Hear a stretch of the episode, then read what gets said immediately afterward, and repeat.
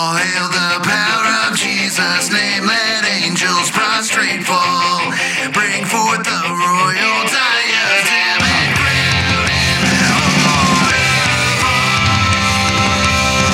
Bring forth the royal diadem and crown Lord of all. Let every Welcome everybody to the Tag Your It podcast. I'm Ray Ray, And I am David Van Better. and we've got uh, what we're calling the Apologetics Roundtable um, on this episode today, and we are joined at the moment. Um, maybe we'll have three, but we've got two wonderful men with us on the show today. Um, Ken, go ahead and introduce yourself, and then Jim, um, just uh, let everybody kind of know who you are, why are you're here today. I'm Ken James. I'm uh, coming from Kirtland, New Mexico today. Mexico. Uh, retired pastor, missionary from the North American Mission Board, and uh, got quite a history of uh, apologetics uh, work ministry. All right, thank you for that. And Jim, uh, you've been on the show um, before. We've already talked with you a little bit about some of your uh, particulars and stuff. We're kind of, I think this is a little bit more about uh, general apologetics and stuff in your life. But uh, our listeners have heard you once before, but I'm sure we've grabbed some new guys. So please, uh, just uh, you know, tell us a little bit about yourself uh, here at the very beginning. Okay, my name is uh, Jim Shirkey, calling from Springfield, Missouri. I am a member of the Missouri Baptist Apologetics Network and was trained many years ago by Ken James. So it is great for me to reconnect with Ken and uh, see what he's up to and to express the appreciation that I have for him for the fine way that he prepped me into a calling that has stuck with me for about 40 years now. Yeah, well, awesome, and um, that's what we're here to talk about today. Is uh, you know, we, you guys have uh, hung in with us. Uh, we, you know, we've hit the abolition thing a lot, and we'll we're going to continue um, to hit abolition, the SBC, um, all those kind of things. Uh, but this is an apologetics podcast, and, and when it comes to abolition, when it comes to all these other things that we kind of will hit for a little bit, you know, it's all apologetics, and those are little particular things. But we like to come out of the weeds sometimes and just like talk about apologetics, um, meet apologists, and uh, be able to give you guys those human resources that you guys have never heard of before, but they've been out there, they've been championing things for years. Um, so this isn't just a new thing. This isn't just a young buck thing. There, there's a generation before us, generation before them, and this is stuff that's flown throughout history, um, defending the truth um, and proclaiming the gospel. And so that's why we have these guys on here today. For is you know we're going to talk about apologetics, we're going to talk about legacy, and as Jim has already kind of highlighted, um, there's a there's a relationship here. So Dave, this is uh, something that you have brought together, and we I thank you for that. And uh, so you take it away, dude. Well, Adam, thank you so much. I'm always so glad to get to do the podcast with you. Now, those of you, course, Ken and Jim don't actually notice this, but if anyone who watches regularly notices that I have a different background, I'm not in my office. I'm actually recording from my home today. So Mhm. I apologize if there's any uh, any type of interruptions or if the sound is a little funny, it's because I'm not at my office. But this idea for the program actually came to me about a year ago. Jim and Charles Smith and I were meeting. And of course, the first time that I ever met Jim Shirk and the first time that I met Charles, we began to kind of talk about how we got into apologetics. And some of this is unknown to uh, Ken James here. But the very first memory that I ever have about Christian apologetics was when Ken James came to the church that my dad pastors in Kansas, Crossroads Baptist Church, and he began to tell us about the New Age cult. And I had never heard of this, and I was probably about eight years old. But I'll never forget. He began to teach us not only on the New Age cult, but other on, uh, but on other cults as well. And I was just fascinated as a little kid to to learn about these different um, counter gospels that people were proclaiming. And so whenever I think about apologetics, I think of the first person that I knew. I didn't even know the name of it was apologetics, but Ken James was on a Sunday night at the church my dad pastors in rural Kansas speaking about the New Age movement. And I had never heard of it. And at eight years old, it stuck with me. And so I thought, man, here is a guy that has not only spoken into my life as a kid, but is impacting guys who are continuing to train others for the gospel. And that was exactly why I wanted to have Ken James on our program. Um, he goes way back with me over 30 years. In fact, he'd even told me today as we began that he was there shortly after I was cleaned up, after I was born. So I go way back with Ken. So, with that said, uh, Ken, I've given you a little bit of an introduction, but tell us just a little bit about your history in apologetics and, and how you got into apologetics and what you've done, uh, particularly even with Southern Baptist regarding the growth of apologetics. I'll try not to be too lengthy or wordy here. I'll try to give you the Reader's Digest version. After I finished seminary in 76, I was called to pastor right where I live right now, First Baptist Church of Kirtland, New Mexico. Well, if you're familiar at all with Mormonism, you'll know that the Mormons built their first temple in Kirtland, Ohio in 1835. And therefore, that tells you who settled this Four Corners area up here in New Mexico. And so it hit me after I became a pastor here at First Baptist Kirtland that uh, if I was going to be a true missionary and an emissary of the king, and if I was, if all of a sudden he had put me on the backside of Africa with a primitive tribe, I wouldn't have been worth my salt as a missionary unless I learned the language, the religion, the culture, and all of that people. So I suddenly realized I was in the midst of a people whose language I didn't know, even though they spoke English, but they spoke Mormonese Mhm. and the culture, and then the, the, the faith that, that they embraced. And so I began diligently to work on knowing that because you can't believe the impact and the power that the Mormons still hold in this area, by the way.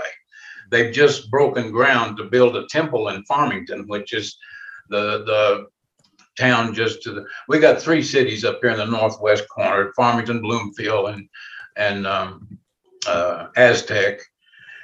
And uh, by the way, I graduated high school from Aztec in 61, so I'm back in my home stomping area now. But anyway, I began to put together a, a syllabus entitled What I Would Have to Give Up to Become a Mormon.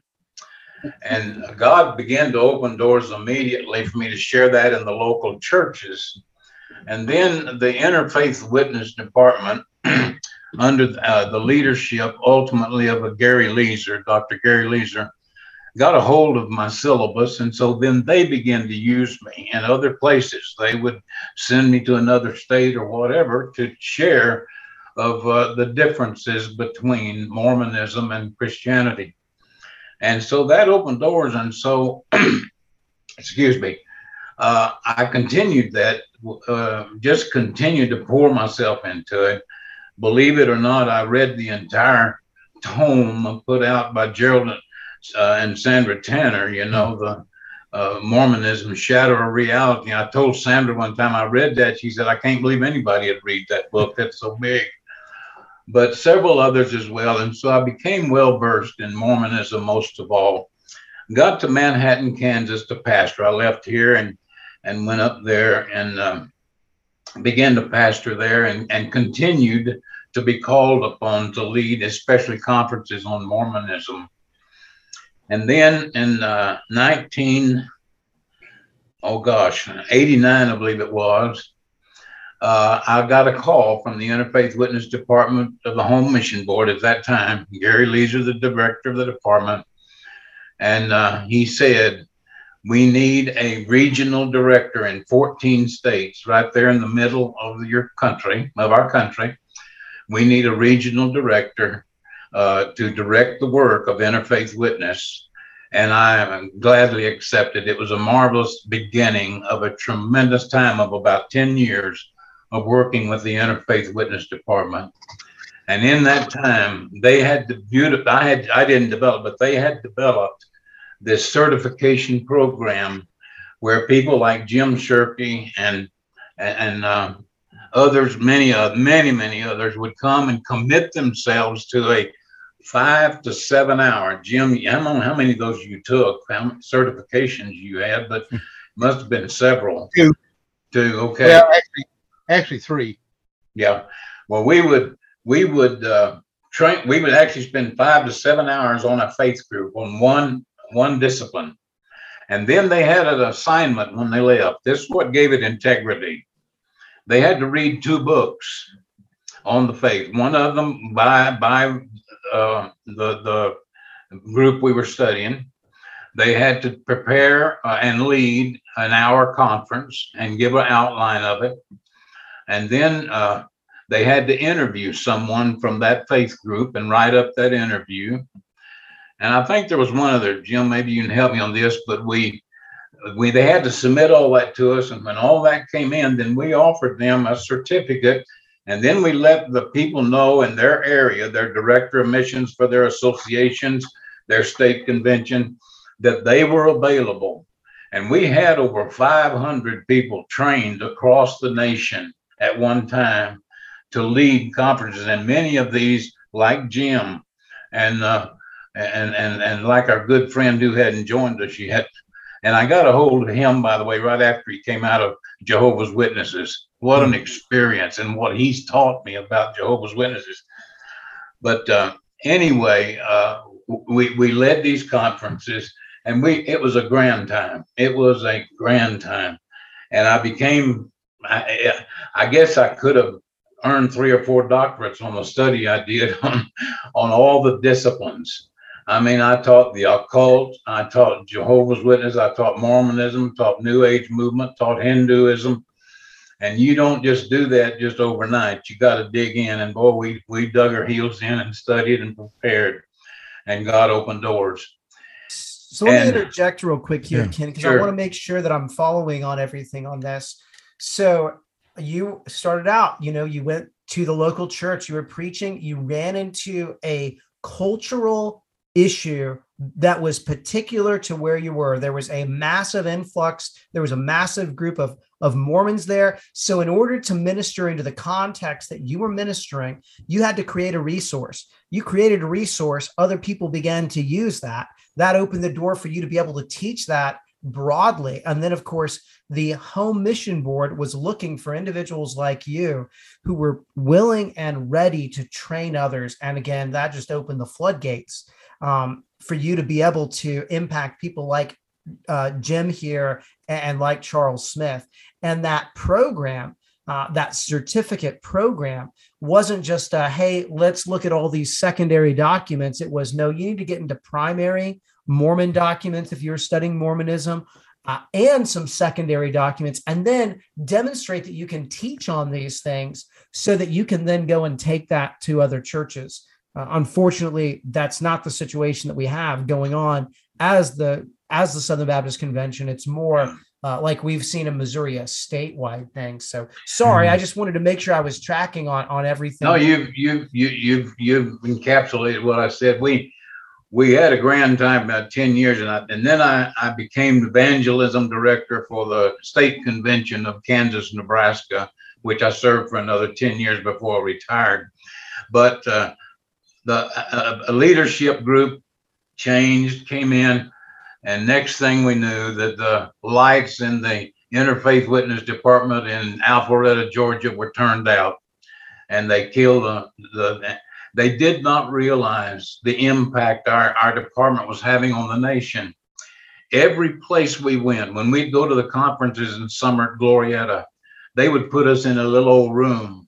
Next thing you know, I had to go over to the office and say, You better put us somewhere else. And they had to put us in in the chapel because people were hungry to hear, Hmm. because there was hardly anyone that ever attended a conference that had not been affected in their family by one of the cult groups, and they were hungry to hear. Hmm. And uh, so th- they killed us. I mean, we we did, but by that time I had already then moved over to the Kansas Nebraska Convention as evangelism director, which I continued then to promote the apologetics ministry there. And uh, it was just, it was a glorious uh, chapter in my own ministry that uh, we had for those 10 years training people, and I was responsible in it for the 14 states, right where I lived, right in the middle of the country. And I continued to live in Manhattan, Kansas, as I uh, ministered that. But the thing about it is, is that we wanted people to know. My main interest was to say to them, the people that appear on your doorstep are not your enemies. They're captives of our enemy. Hmm. And therefore, we don't need to treat them as an enemy, but just say, God, thank you for bringing them. And now you use the bricks of understanding to build not a wall between you, but to build a bridge of communication and relationship. And that was my main goal as we train people to interact with people of these other faith groups in such a way that they could bring the gospel. And uh, that that that was the goal that drove us. That, that's what that drove us all the way through. Hmm. That's about it. Um, I, by the way, I, I lost my first wife in 2012 of uh, 46, and I'm remarried now. And you might be interested to know that I, I married the lady who was my secretary when I was pastor here in the 70s in Kirtland. So hmm. this pastor, this preacher ran off with his secretary. But we've been married yesterday. Yesterday we celebrated our ninth anniversary, and it's Wow. been a joyous nine years. Well, happy anniversary to you, man. It's that's Thank awesome to hear. The Lord, pro- the Lord provides, and uh, you know that's that's He provides in our apologetic and everything. And you know, just to kind of take that idea anyway, as a good segue here is you know um, He's provided you students, and then you've been somebody that's provided a lot of students a lot of information and uh, getting into these things the right way. Sounds like uh, the SBC of yesteryear was a whole lot more involved, um, you know, from the top down um, than they If were I, in the if I past. can say, Adam, yeah, go for one it. of the things we did, we had a national meeting every year. And we had, we had our representatives in each state convention. And we would invite them in, uh, evangelism directors, mission directors. And we would meet in places like Sedona, Arizona, Salt Lake City, or, or up in Boston, and we would interact.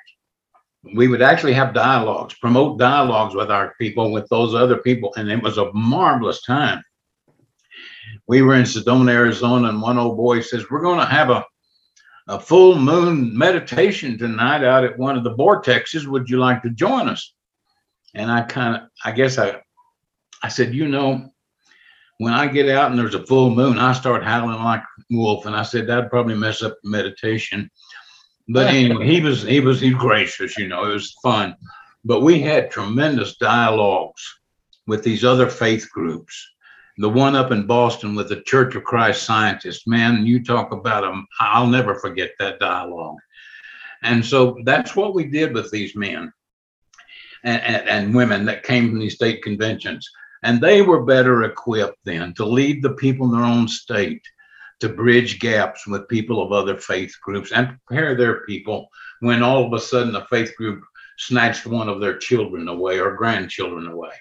So, okay, I'm Yeah. taking too much time. no, no, No, Ken, this no, is awesome. great. This is exactly what we wanted uh, because there's a lot about the SBC's apologetic ministry, interfaith ministry that I think we've lost. Uh, something we'd love to recover, uh, which would be incredibly important. But because people don't know the history of this, they didn't know how big of an apologetics ministry we had. So that kind of brings me a little bit to this legacy component. As you're out there training folks, you run into people like Jim. Jim, tell me a little bit about how you first met Ken and how his training helped equip you and even give you a greater desire to engage others in apologetics training. Sure. I, I guess I've always been, and I've been uh, a Christian since I was about seven years old, uh, but I've always been somewhat interested in other faith groups. Uh, the people lived next door to us when I was growing up were devout Catholics, and one day, uh, uh, Mark, who was two years younger than me, his mother called him in for dinner, and he said, "Oh no," and I said, uh, "Your mother's not a good cook," and he said, "Oh no, she's a great cook." But this is Friday, and Friday night we always have fish, and I don't understand why we do that. And I thought, here I am, not a Catholic, and I know why he does it, but he doesn't. Hmm. Years later, I worked worked at a grocery store, and uh, one of the checkers, he, she and I were scheduled to go on break at the same time. And I said, "Well, won't you go with me? We'll go down to the drugstore and I'll buy you a Coke." And she said, "I don't drink Coke." I said, "You don't?" She said, "No, I don't believe in it." And I thought, "Don't believe in drinking Coke? I'd never heard of that."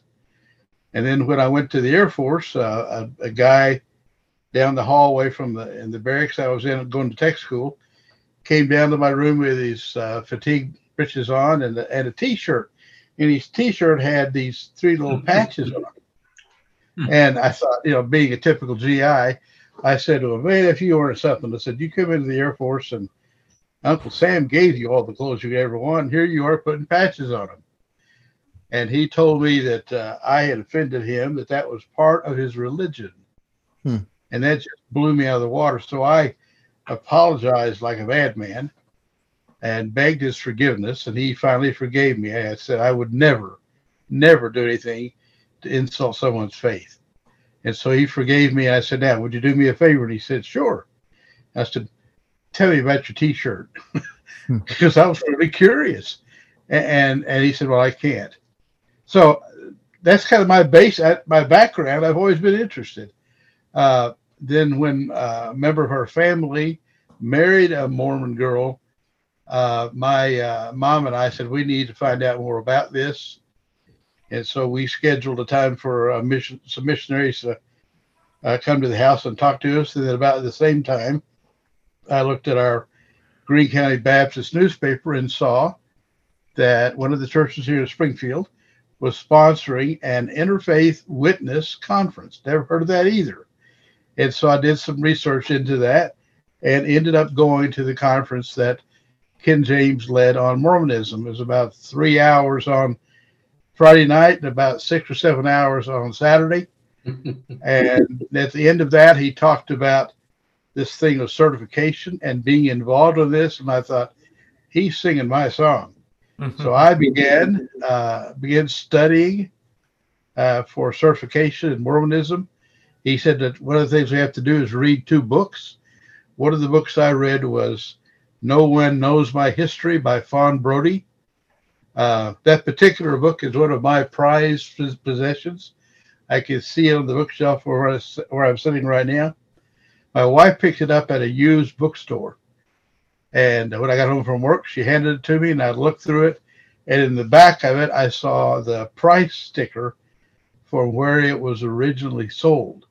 It was sold at the Deseret Bookstore in Salt Lake City, Utah, owned by the owned by the Mormon Church. Why they were selling that book really blew me away because that is one of the most condemning books you can ever read. It's a, a biography of Joseph Smith, hmm. and it doesn't do the Mormon Church any favors. So why they had that book in their bookstore? May I may I interrupt you just a minute, Jim? On, Yeah. on that on that book, Fawn Yeah. Brodie, Fawn Brodie wrote it, and then the president of the church says, "Now we've got one of our own, an esteemed historian, and she was a biographer." And he and Yep. so they put it out there, and then one of the Mormon leaders read it, and in, and they pulled them all off the shelves and and excommunicated Fawn Brodie for the book. yeah, Hmm. I'm Yeah. sorry, I had to put that in. No, you're right. So I read that book, and then I also read a book by a guy who was a Mormon bishop, and the book was entitled "Have You Witnessed to a Mormon Lately?" The guy's uh, name was James Spencer.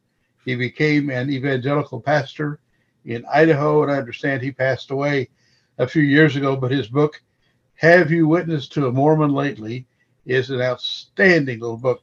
I bet I bought eight copies of that, and I loaned them out and never get them back. So it must be a good book. but uh, it gives it gives some really great uh, pointers on witnessing to other faith groups and not just Mormonism. So, in, in my in my uh, ministry in in uh, uh, apologetics has shifted more from um, education about the faith group, and I focus on education of our faith group in how to deal with that faith group. I want to teach people that they don't have to not open the door when a when a Jehovah's Witness knocks. Uh, that they can open it and spend time with them. I've done that. Uh, one time, I'll make this really short, but one time uh, I spent 45 minutes. I got lawn chairs and we sat on the front porch for 45 minutes talking about things like their belief that Christ used to be Michael the Archangel and then he was Christ and now he's Michael the Archangel again. So I just asked them to to prove what it is, and I don't do it aggressively. The one time that I did that, um, uh, the, the the guy and his wife at the end of it said uh, his name was Ron. Ron said, "Can can I say one other thing?" And I said, sure, sure, go ahead, Ron, go ahead. And he said, um, "I've been doing this for 45 years now, and I've never had anybody do what you did today. You sit down and treated us with respect, and you welcomed us." He said, "I'll, I'll never forget this." So that opened the door where they have come back now since the COVID thing. I haven't seen them, but I was I didn't uh, I didn't take shots at them. I wanted to seriously. I wanted to share my faith with them. They both admitted that they used to be Baptists, which just kills me when they say it. But uh, you know, they're my my theme is it's not about religion; it's about relationship, and that's what I try to talk to people about. And that's what I tr- that's what my goal is in training people in our church. And how do you confront these people? You don't need to be afraid of them. I'm going. You to kind of shift. Uh, Yeah. yeah. I want to kind of shift something because there's some interesting statistics that have come out recently. In fact, I actually saw this on Chuck Kelley's Facebook page today. I don't know if you can see the screen there, but uh, as it says, baptisms are as close a proxy for evangelism in the SBC. Uh, note the following numbers. In 1972, um, of course, 445,000 uh, baptisms. Uh, in 2001, 395,900 baptisms in a year. You can see uh, before COVID, after COVID, one of the things that you mentioned very clearly, Ken, and I don't know if you've ever seen these numbers before, is that in the late 70s, there was a massive push uh, for interfaith witnessing. That's a term that we don't talk about now. Uh, as you think about the um, about the lack of emphasis on interfaith witnessing and apologetics in the convention, and I know some of this is speculating, but would you say that there's been an impact that we can actually see as a result of that? Are you asking me, Dave? Yes, sir. Yes, sir. you know i'm i'm really i'm really not in the in the mainstream of circuit It's being retired up here in new mexico right now but uh, i just know that there was a tremendous vacuum created when the department was dissolved when it was shut down we had we had uh, let's see i had one we had four regional directors across the united states and they had guys in the department who wrote the most wonderful witnessing materials of interfaith witness that you'll find anywhere. Our belief bulletins were just incredible, but there all of a sudden a vacuum was created within the denomination, and therefore it and, and then it, it literally uh, made its way out into beyond the denomination uh, to these families that had become dependent upon us. You can't believe the number of calls I got after they shut the department down.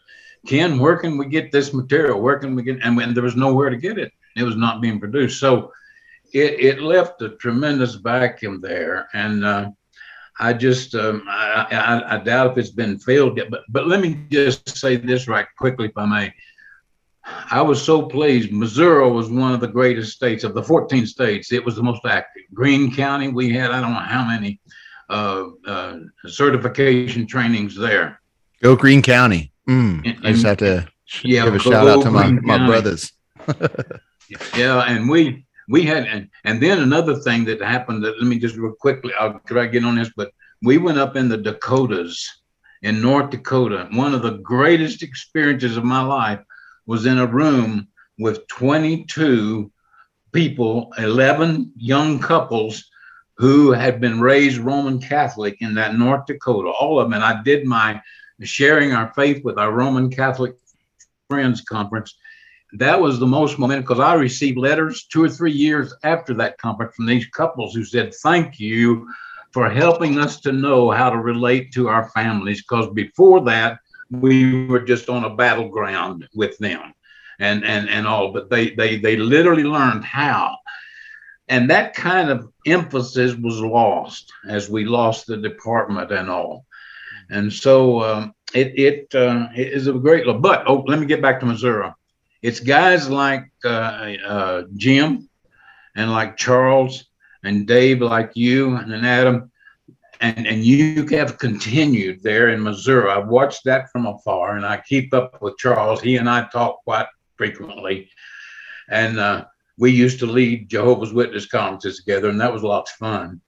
But anyway, uh, you guys have kept it more alive in Missouri than I doubt if it's in any other state. You mentioned what Texas a while ago that they may have something. I don't know who's pushing that there. Yeah, theirs is a little uh, bit more systematized than here in Missouri, as far as like you know, they're a little bit more academic. Um, where Missouri is a little bit more. Uh, I, I, I hate the word, but I use it layman. Uh, anyway, so there, it's Yeah. a lot more like so. There's a little bit more like me homeschool. Like Dave calls me the homeschooled apologist, so I just grabbed Mantil and ran with them, you know, and and did that. So there, that's Missouri, and you know Texas has theirs, but it is more. Uh, you know, they're bringing in the big names. Um, it's more people that get into it they already have paid for their college education and all that kind of stuff and so that's so there's a little bit of a difference but that's the only two states um, boasting um, any sort of apologetical content um, coming out of the out of that state convention so it is a I, i'm kansas might i'm not sure if dave's gotten into I don't kansas think there's market, anyone but- doing anything in Kansas, Nebraska right now. I Yeah. was pretty much the, the the only one that was really Mm. involved in getting anything done there.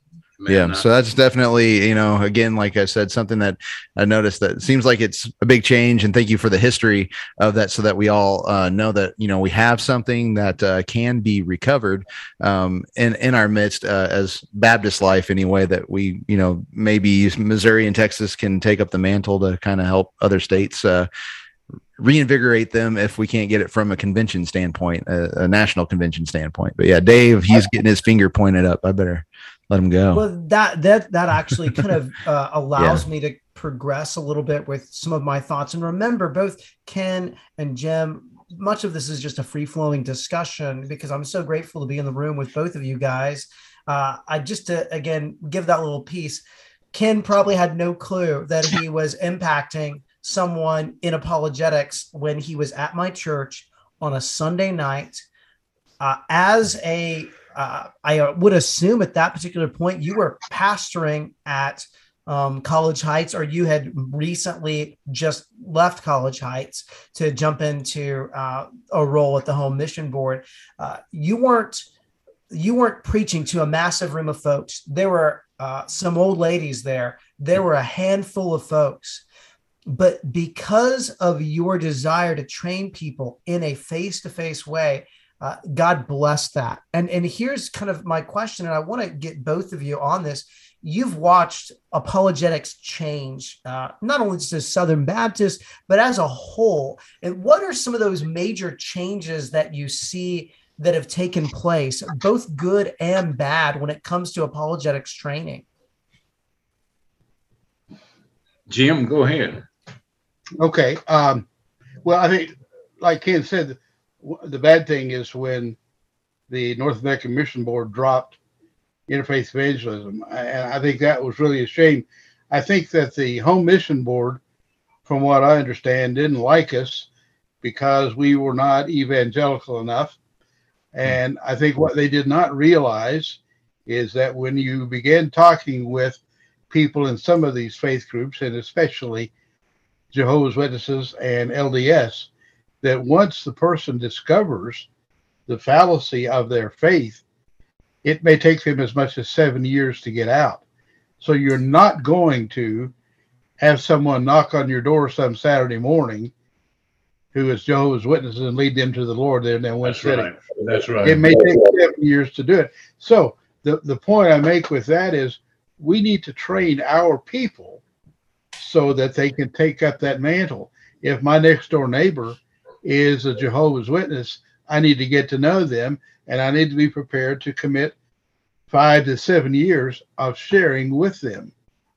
It Mhm. doesn't happen overnight. So that's one place where I think the North American Mission Board really missed really missed the boat. They really, really did. Yeah. Let me let me let me add to that, if I may. It- uh, interfaith witness is cultivative evangelism, and and the fast the, the quicker we learn that, the better we are. But we were accused of being, as that in the department, being a department, we were accused by that leadership at that time of not being evangelistic, but only being academic. Hmm. And nothing could be further from the truth. We all had a Oh. heart for people to know Jesus.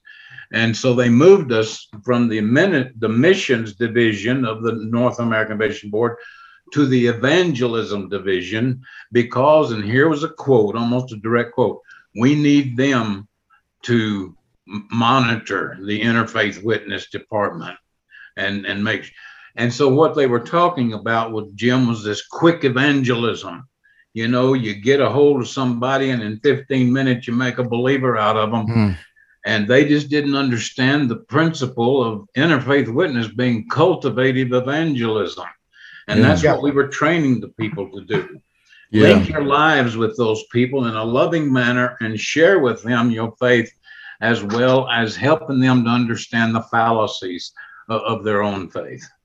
Yeah. So my, my commitment now is to, as much as possible, train people in Southern Baptist churches to be able to share their faith with people in these cults and give them information that they can use for that. To that end, I have created, I got this kind of lesson off of the uh, uh, belief bulletins that Ken talked about, and I've still got a bunch of copies of those.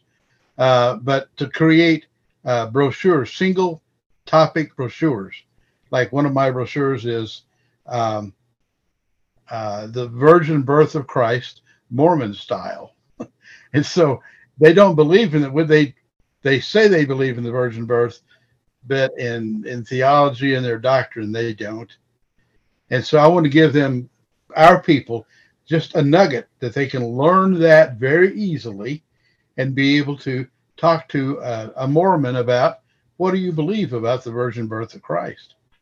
I'll never forget one conversation I had with some uh, missionaries one night. I said, "So you believe in the virgin birth of Christ?"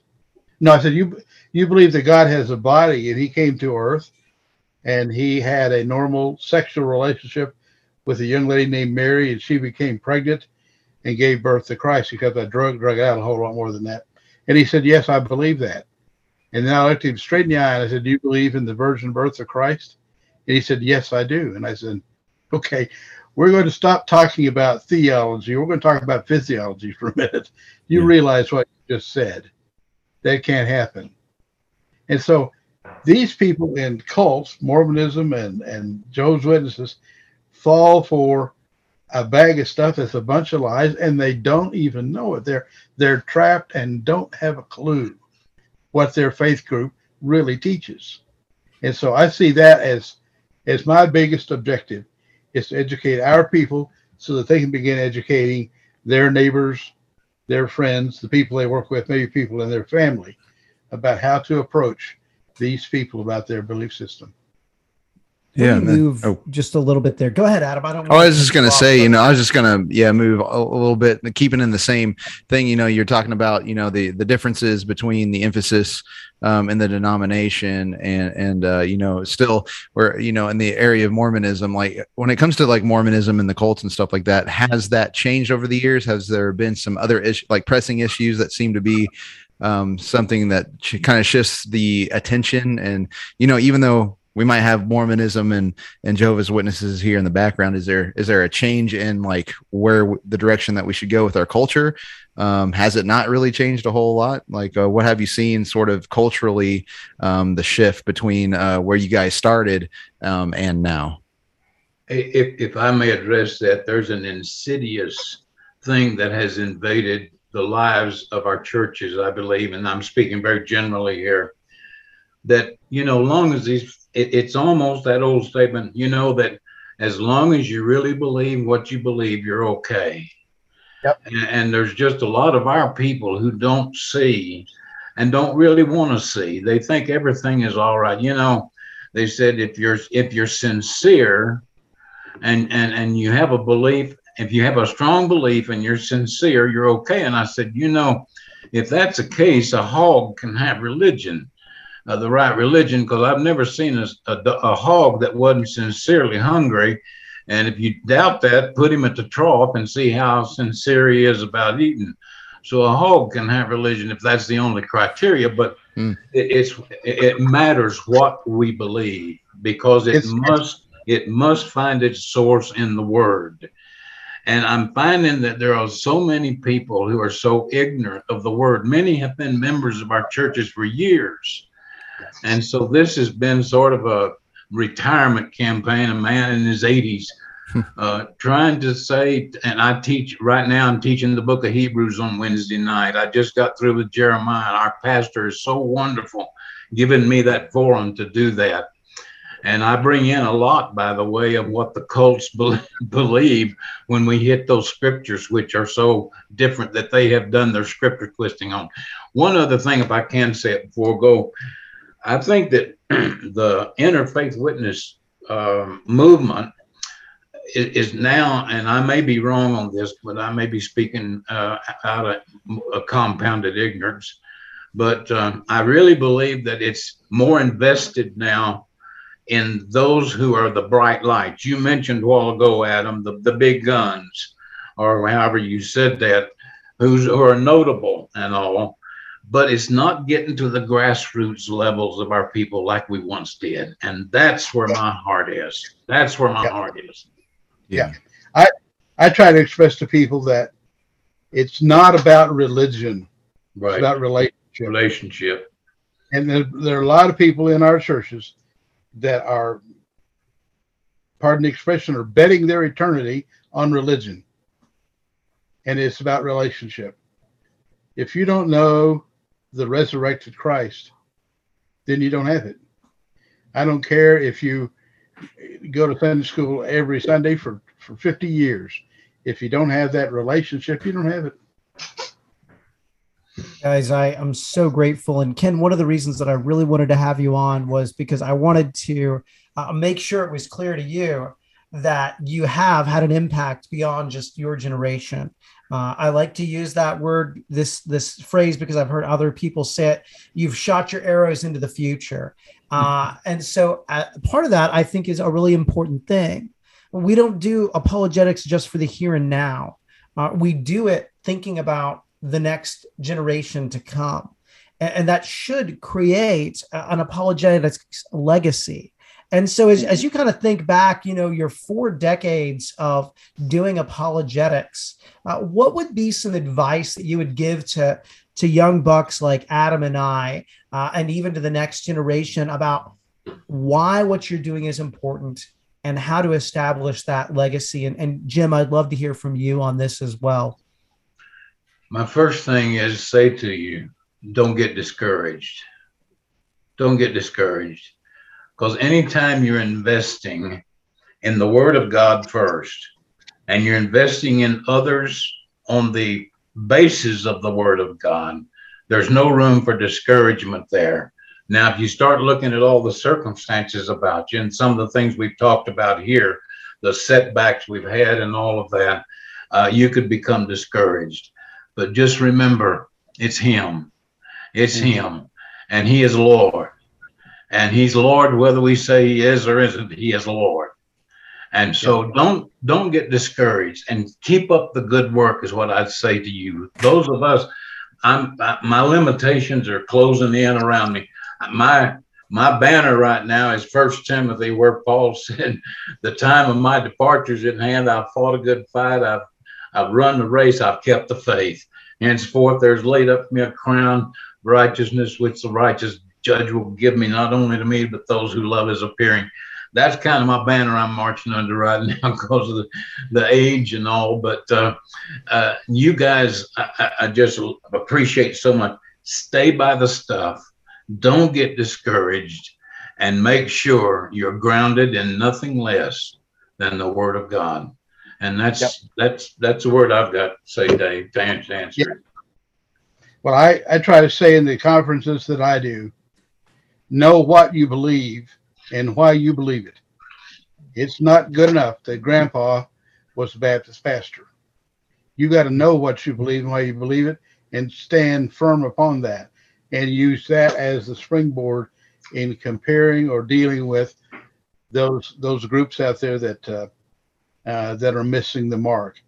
Uh, do it. Uh, approach those folks first of all, train the people around you uh, so that so that they have a heart for this as well, so they understand what's going on, and then share the truth with these people when they come to your door and do it with love and respect. Um, and and and just let them know uh, that you love them through Christ. Yeah the, it's that generation yeah i love just to hearing that you know it's that generation passing down. So we we got to continue as uh, christ said that i mean this and really it goes back to deuteronomy 6 you know this thing is for you know this god's word his law is for you know them and their children uh, to all generations. And so we've got to pass this thing down. And I, you know, Ken, it's awesome to hear. Um, again, um, just for full disclosure for everybody, you know, I've never known you, Ken, and so it's just awesome, just kind of being a bystander here um, in the in in the conversation, just hearing about you, um, hearing of your work, and so you know, I get I get some kind of a little nuggets to go look up and and and see everything that you've done, um, what you've taught, and uh, know that it has affected Jim. It has affected Dave and Charles and stuff like that. Just to see and, and just to know that there is there there has been in the past something um, in the earlier Baptist life for me uh, coming into it that there was a push, there was gumption and and stuff put behind it in Baptist life. And so like that's something I can be like, oh, if we have a precedent, you know, like what can I do? And so that that legacy that you just left me, hopefully that's something that maybe um, just through the years of me being in the Missouri Baptist life, maybe I could figure out a way to go like, okay, how do we um, get that bigger push um, from from denominational life to be able to teach, certify, and make it a little bit more not necessarily academic it doesn't have to go that far um, even though we do need academic academics we do need you know You other need people yeah. you know we need we need all gifts um, to continue the legacy of what baptists have done to the culture because we got to answer that culture knowing as jim says um, what we believe first and then going in like you know you've taught you taught people how to know the other side so that you hopefully know them better than they do know and then you've already got what you know and then you can put that gospel right into um, their thing. So that's just whole, that's worldview apologetics and that's an amazing thing. And you know that you've been teaching it it's been there. It's nothing new. It's not coming up with us young bucks um, finding out you know old princetonian guys and you know smelling their good books and opening them and reading them you know. So this is something that's that god has always had. And so i thank you for bringing this story um, and this information to me just because it just goes yep yep i don't have to be if i get discouraged i don't have to be discouraged. God's been at work this whole time. And it's an amazing thing so i appreciate um, your, uh, your your work and i just you know continue on you're 80 but guess what the i never saw a and this is what i have to apply to myself and i apply to other people we don't get to retire till we're dead and out of this flesh No. so, Matter of fact, this dear lady I'm married to, what a sweetheart. I did something that was totally, totally um, unheard of. We got married when both of us are 70, and I made a 70 year old woman a preacher's wife at 70 years old. But I want you to know she has risen to the occasion, brother. But she keeps me going. And I, I've been preaching. My pastor lets me preach, and I get to teach. And uh, so, no, I'm not. Uh, I, I'm just getting to be a retread instead of or, or a retard. Maybe I don't know instead of retired.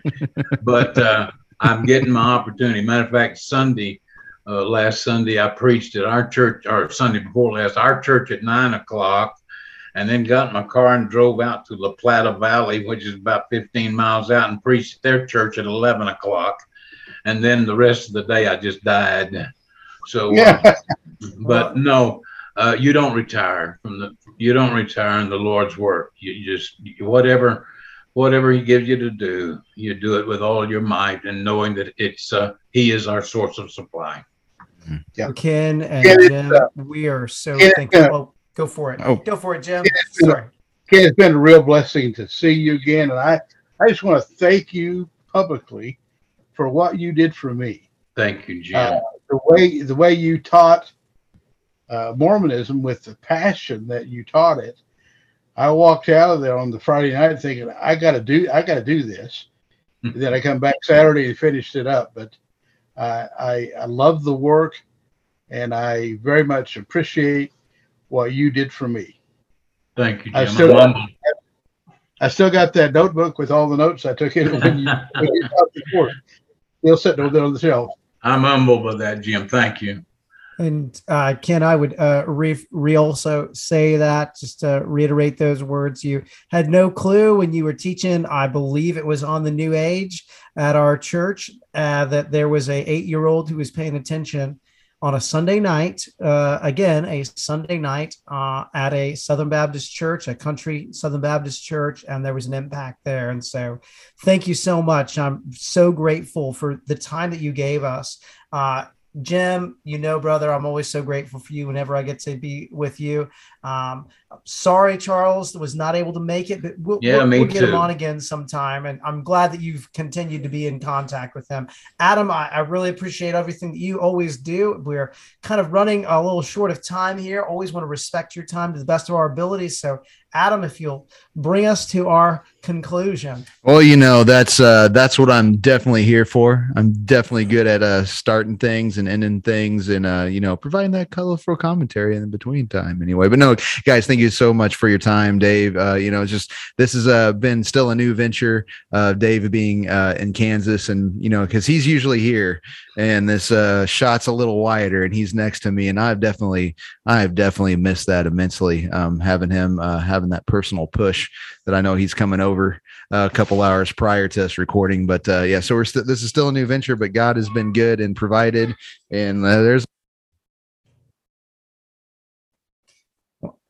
Yes, I had to just uh yeah, my kid just uh didn't know that we were recording. So I will edit this real quick. We're not live. It's awesome that we're not live anymore. We we used to do that. So let me rewind where I was, but uh I think I can just start on. Thank you guys uh for uh giving us your time and Dave given uh, given gi- giving me your time and uh, just putting this together. And we just hope again that this is just something that uh, just a small discussion that leads to just further understanding of this goes on, and this will continue until Christ bodily return and uh, you know he returns to make all things completely new and everything. And hopefully, um, you know, we'll be in the procession uh, together. You know, we will be dead. We will rise uh, to be with the Lord, and we'll come down as He uh, sets His foot on this ground to own everything completely.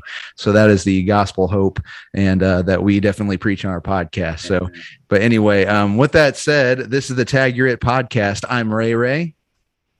I am David Van Beber Jr. And we've I'm got, Ken James. Jim Shirkey. and then we're gonna end it with the three words, but we've got four people. So I'm taking one, Dave's taking one, and then you guys do that last big one together. So Soli. Deo. Gloria.